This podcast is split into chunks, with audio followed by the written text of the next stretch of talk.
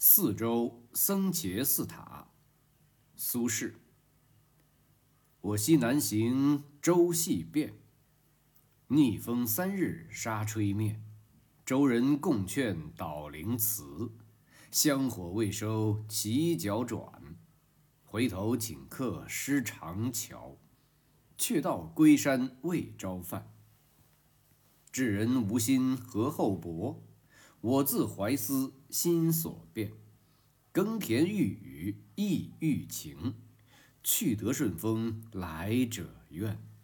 若使人人倒折岁，造物应须日千变。我今身世两悠悠，去无所逐来无恋，得行故愿留不误。每到有求神已倦。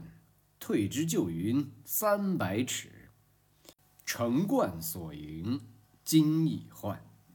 不嫌尘土污丹梯，一看群山绕怀殿。